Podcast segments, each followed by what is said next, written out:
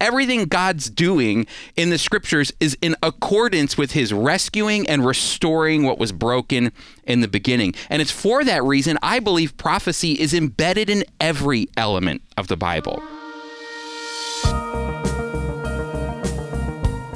Welcome to the Friends of Israel today. I'm Steve Conover, and with me is our host and teacher, Chris Katulka.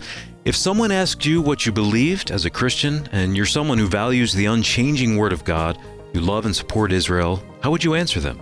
Today, we're continuing our focus on the core doctrines of the Friends of Israel Gospel Ministry. Our beliefs as an organization originate in the Word of God, and that's why this is important. What we believe affects the way we live and do ministry. Yeah, we're wrapping up our series, our Here We Stand series, and we've been looking at a lot of amazing core doctrines here, like who is God, who is Jesus Christ, how do we interpret the Bible, uh, the the process of of sin, salvation, uh, and sanctification, eternal security. A lot of uh, uh of amazing doctrines. But today we're going to wrap our whole series up. I think uh, we're going to put a nice little bow on it by looking at God's prophetic word, looking at the doctrine of of eschatology, the end times. But before anything else, the news. Videos from Iran that are shown on the news or online often show Iranians burning American or Israeli flags. However, under U.S. and international sanctions and Iran's ban on contact with Israel, finding flags to burn can be a challenge. To get around this problem, and I'm not making this up, a factory southwest of Tehran was created for the sole purpose of making American and Israeli flags to be burned in protest. The flag company is reported to make around 2,000 American and Israeli flags per month. Steve, I think it's really important for our audience to know that this is not a joke. Like you said, this is not a Babylon Bee article. Um, that, that's just a satire article. This is real. This was from the Washington Post. And the only thing that was coming to my mind as I was reading this is that they're burning a flag. And by burning a flag, you're actually burning what that flag represents. And that flag represents a people and, and, and their values and their ideals. You know, a flag is more than just a, a design. It's a symbol that has deep cultural meaning. When when Iranians burn American and Israeli flags, they are showing the world that they hate the people and the values those flags represent. For me, our flag represents the ideals the Iranian leadership refused to accept ideals like liberty, justice, and freedom. So let's hope those freedom loving Iranians rise up to change the direction of this incredibly oppressed country.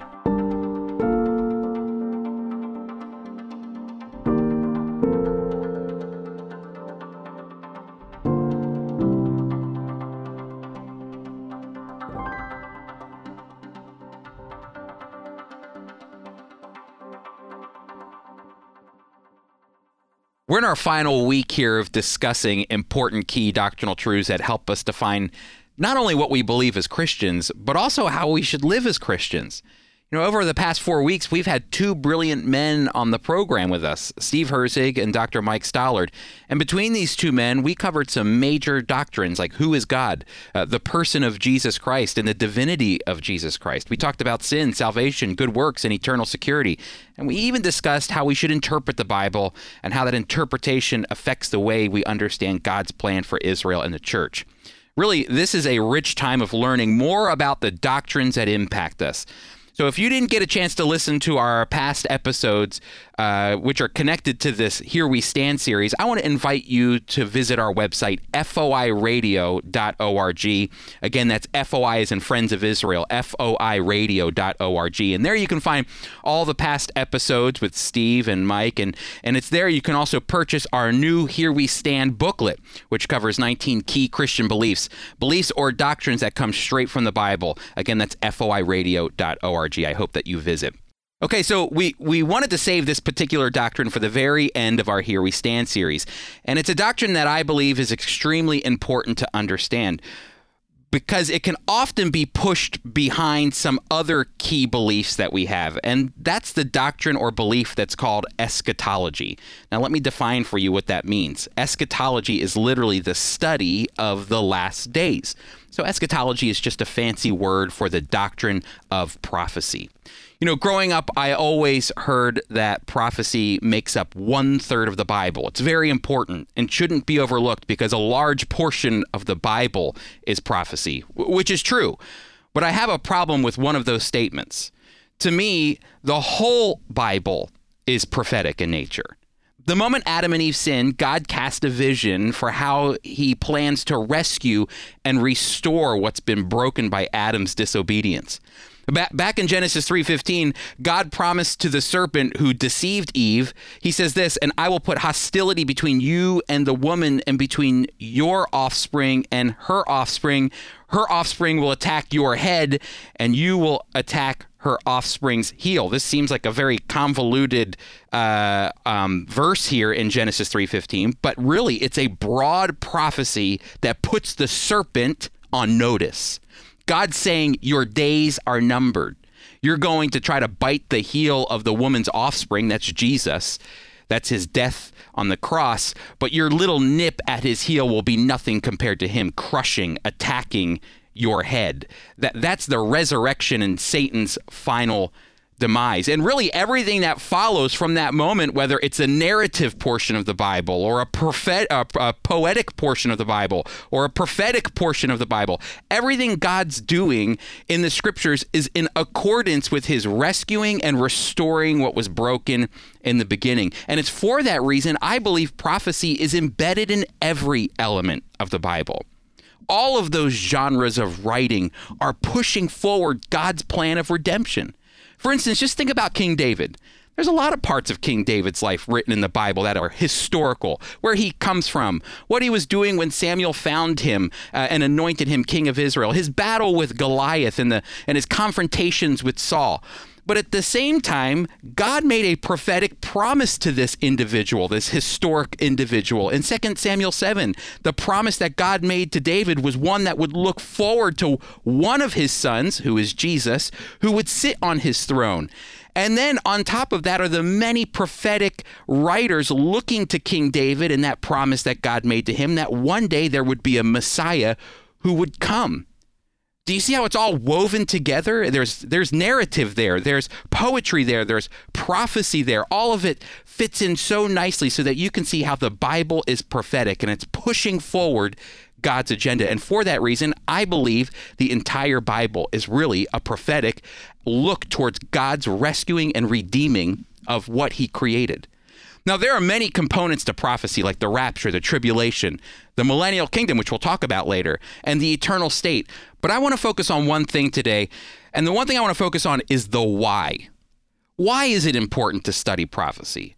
What does it mean for a believer today to study prophecy? Well, first is this God is omniscient, God knows everything from beginning to end, from the first to the last, as the prophet Isaiah says in chapter 44, verse 6 about the Lord. He says this This is what the Lord, Israel's king, says, their protector, the Lord who commands armies. He says this I am the first and I am the last, and there is no God but me. The God of Israel is saying that he is the beginning and the end. He is the author of the past, the present, and the future. He sees all things in one glance. And you know what? Jesus himself picks up on this concept. He calls himself the first and the last from Isaiah 44. Jesus himself says, I am the, you might remember, the Alpha and the Omega. He says in Revelation chapter 1, verse 8, he says, I am the Alpha and the Omega, says the Lord God, the one who is, the one who was, and the one who is still to come, the all powerful going right back to Isaiah 44 in light of God being the first and the last, the beginning and the end, knowing everything. He says this. I love this. He says this to his people the fact that he can see everything in one glance from the beginning to the end. He says this don't panic, don't be afraid. You know, I think prophecy can often be used to scare people because the events are scary. They sound scary, especially for people who don't know the Lord. But for those of us who follow him, for those of us who have placed their faith in Jesus Christ, who have trusted in the Lord, for us, the fact that God is the first and the last, the Alpha and the Omega, the beginning and the end should not scare us, but bring us comfort. So, why is prophecy important for the believer? Well, first, it shows us that our God has a plan. Aren't you glad that God has a plan? He's laid it out perfectly for us in His Word, for us to understand and for us to know. There's no reason to panic. There's no reason to be afraid because God knows everything from the beginning to the end. And nothing, think about this, nothing, as Romans chapter 8 says, nothing can separate us from the love of Christ. Finally, prophecy is designed, listen, it's designed to change you as a Christian. It's not just information about the future. Prophecy is a part of God's word. And I always like to say the components for life change for a Christian is when the Holy Spirit interacts with the word of God. That's when true change occurs in a Christian's life. And you know, there are so many times when Paul begins to teach about prophecy, it's connected to his desire for his brothers and sisters in the, in the Lord to live changed lives today. For instance, just before Paul starts talking about the rapture in 1 Thessalonians 4, he opens chapter 4 by saying this Finally, then, brothers and sisters, we ask you and urge you in the Lord Jesus Christ that as you received instructions from us about how you must live and please God, as you are in fact living, that you do so more and more. For you know what commandments we gave you through the Lord Jesus. For this is God's will that you become holy. God's prophetic word is designed to change the believer. Listen, knowing that at any moment Jesus could return should remind the believer that we shouldn't fall asleep behind the wheel of our faith. Instead, we should be living for his return. That's prophecy changing us for today. God wants us to be prepared for his arrival. That's what prophecy is all about. It gives us the confidence to know that God is the victor in the end. And today, our spiritual life reflects how seriously we take his return. Now, when we come back, we're going to look at what the scriptures say about this amazing moment that's coming in the future the, the millennial kingdom, Jesus' physical thousand year reign on earth. And I hope that you stick around to hear all about it.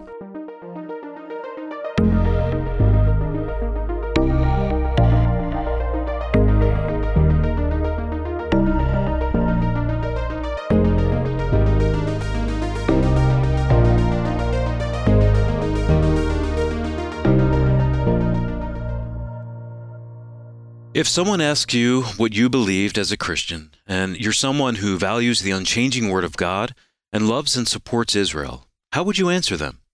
Many struggle to understand what God's Word says about creation, the church, Jesus Christ, salvation, Israel, and the end times. Our hope is that our booklet, Here We Stand, will equip you with 19 key beliefs of the biblical faith. Learning doctrine doesn't have to be a chore, it can revitalize your walk with God and demonstrate your love for Him to others as you come to know Him better. To purchase your own copy of Here We Stand 19 Key Christian Beliefs, visit us at foiradio.org. That's foiradio.org. We'll have a link on our homepage, or you can call our listener line at 888 343 6940 and someone will return your call during our regular business hours. Once again, that's 888 343 6940. To order in Canada, call 888 664 2584. Again, that's 888 664 2584, and that's in Canada. Welcome back, everyone. We're continuing our discussion in our series here on Here We Stand. We're looking at prophecy, and we're going to focus in on one, one event in God's prophetic word, which is his millennial kingdom that's coming, the millennial kingdom that was promised uh, in, in the book of Revelation, but really the kingdom that God had been promising way back in the Old Testament. It is a Jewish kingdom uh, that's always invited both the Jewish people into this promise of the kingdom, but was always designed to reach out into the Gentile world. So both the Old Testament and the New Testament leaves the reader with this feeling of anticipation as the Old Testament ends with the book of Malachi, you're left kind of hoping God will send his promised Messiah to establish and restore this kingdom. And as the New Testament ends with Revelation, once again, you're left hoping Jesus, the promised Messiah, the Messiah has come, but will come again soon. He makes a promise that he's coming again. You're hoping that he comes again soon and establishes and restores the kingdom God promised. So both the Old Testament ends with an a sense of anticipation, and the New Testament ends with a sense of anticipation. Even the disciples were waiting for Jesus to establish the kingdom. They ask him, Tell us, when will these things happen? What will be the sign of your coming in the end of the age? That's what they ask him in Matthew chapter 24, verse 3 on the Mount of Olives. Jesus highlights some of those events. The first half of the tribulation uh, indicates judgment that's coming from above. And he also calls those tribulation moments birth pains. Jesus compares the tribulation with it's the experience of giving birth to a child and, and the pain is real. The suffering is unbearable. The anticipation that's there. Do you hear that word anticipation? The anticipation in the middle of the grief can be felt in the room. Yet through all the pain and all the suffering, the moment of pure joy erupts into the scene when the mother really is seen holding her child for the first moment if certain events in the tribulation are birth pains, as Jesus calls them, that means that the millennial kingdom is equivalent to those feelings of a mother when she is holding her child safely in her arms. The, the millennial kingdom gets its name actually from Revelation chapter 20. Six times the phrase is used a thousand years. That's what a millennium means. It's a thousand years. So it's the millennial kingdom. And there's six times in Revelation chapter 20 that this this uh, phrase a thousand years is used to describe the kingdom Jesus Christ brings at his literal, physical, visible, bodily return to earth. You can read about it in Zechariah chapter 14 and Revelation chapter 19. Upon his return, Satan is bound for a thousand years. And those Old Testament saints and those who have trusted in Christ are resurrected and reign with him. The millennial kingdom is the kingdom that was promised by the Old Testament prophets and the one that Jesus preached about. Isaiah the prophet gives us, I think, one of the clearest pictures of Jesus' reign during the millennial kingdom, and it can be found in Isaiah chapter 9. And it says this it's a verse that you've probably heard before. For unto us a child is born, unto us a son is given, and the government will be upon his shoulders, and his name will be called Wonderful Counselor, Mighty God, Everlasting Father, Prince of Peace. Of the increase of his government and peace, there will be no end upon the throne of David and over his kingdom, to order it and establish it with judgment and justice from that time forward, even forever. The zeal of the Lord of hosts will perform this. You know, Jesus is the child born and the son given whose reign will think about this, this is what Isaiah is saying. His reign will spread globally. His rule will not be like the politicians today who spout platitudes of peace. His rule will bring peace in every way to everyone because he's the prince of peace. The throne on which he sits will be the throne of David which will be set in Jerusalem. And Jesus' reign on earth will be marked by these amazing components justice, righteousness, and peace. And from Jerusalem will flow godly instructions to the nations of the world. In the millennial kingdom, all the promises God made to Israel will find their realization and culmination when Jesus finally reigns from his throne in Jerusalem. You know, this is a major hope of Christians around the world. It's a hope and anticipation of God's kingdom on earth when He makes all things right. So let's pray to the Lord for His coming kingdom. And He makes this prayer, Lord, Thy kingdom come. Now, Apples of Gold, a dramatic reading from the life and ministry of Holocaust survivor Zvi Kalisher.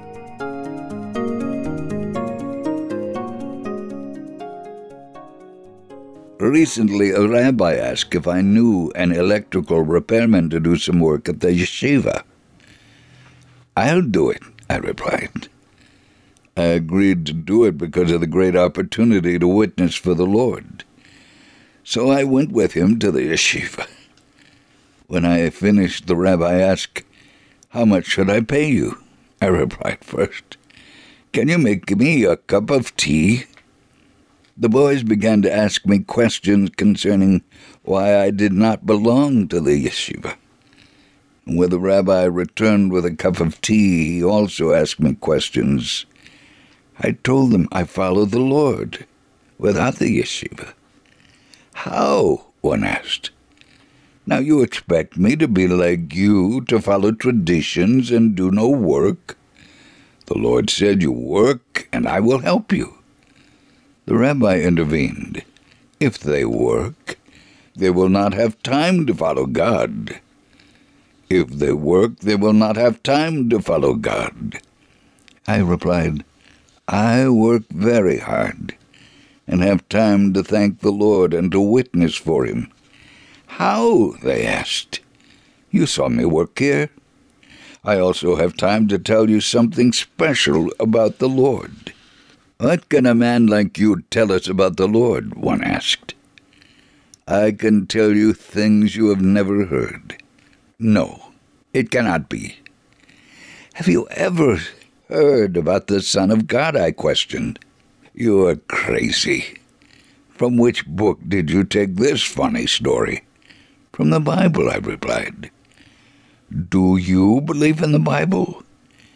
If so, please give me a Bible, and I will read for you about the Son of God. They gave me a Bible, and I read Daniel chapter 3, verse 25. I see four men loose walking in the midst of the fire, and they are not hurt. And the form of the fourth is like the Son of God. This cannot be, one insisted. How can you follow God if you do not believe what the Bible says? What do you think of Isaiah 53 and of the other prophets who wrote about the Lord's coming? They looked from one to another, and the rabbi had no answer. He asked me at which yeshiva I studied. None. I study the Bible, which was written by the Spirit of God, and the Lord teaches me through His Spirit. I received Him as my Savior the rabbi then asked, Which synagogue do you attend? I go to the house of prayer, I replied. As it is written in Isaiah 56 7, My house shall be called a house of prayer for all nations. What? he exclaimed. You're not Jewish. I am a completed Jew, I replied. I believe all of the Bible. I believe on the Messiah, that he will return, and all who believe on him will be saved. Now we know about whom you speak, he said. You gave us many things to think about. I gave them my phone number and told them to call me whenever they have questions. They listened and treated me kindly.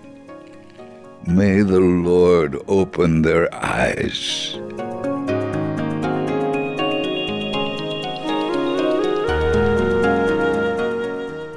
The impact of Zvi's life and ministry in Israel, it didn't end when he went home to be with the Lord. In fact, Zvi's legacy lives on. Our Friends of Israel ministry representatives continue to share the gospel in Jerusalem, Israel, and really all throughout the world. We also serve Holocaust survivors and their families. We provide free food, medicine, and clothing, and we even promote the safety and security of the state of Israel and the Jewish people everywhere. So when you give to the Friends of Israel, your donation actually allows us to advance the gospel of our Messiah Jesus.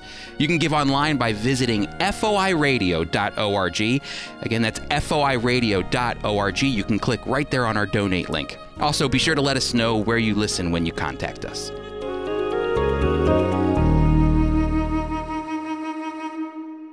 Thank you for being with us today.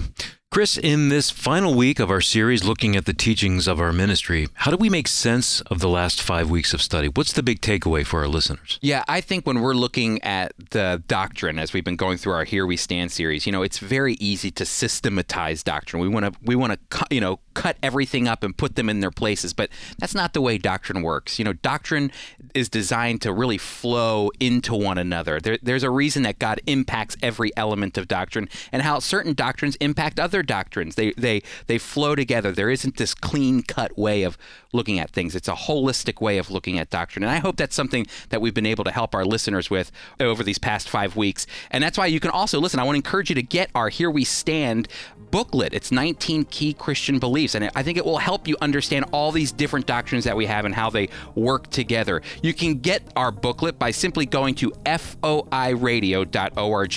Again, that's foiradio.org. And listen Listen, next week we have a special guest with us, Robert Nicholson of the Philos Project, which is a Christian advocacy group for the Middle East. And also, just a reminder if you've not yet subscribed to our magazine, Israel My Glory, you can get a full year at no cost by simply going to foiradio.org. Our host and teacher is Chris Katulka. Today's program was produced by Tom Gallione, co written by Sarah Fern, Mike Kellogg read Apples of Gold. Our theme music was composed and performed by Jeremy Strong I'm Steve Conover, Executive Producer.